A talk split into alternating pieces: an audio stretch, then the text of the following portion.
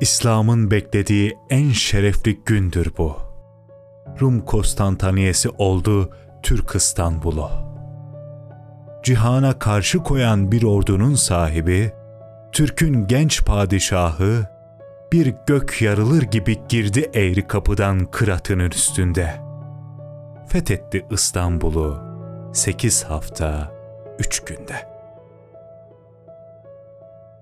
O ne mutlu, mübarek bir kuluymuş Allah'ın. Belde-i Tayyibe'yi fetheden padişahın. Hak yerine getirdi en büyük niyazını. Kıldı Ayasofya'da ikindi namazını.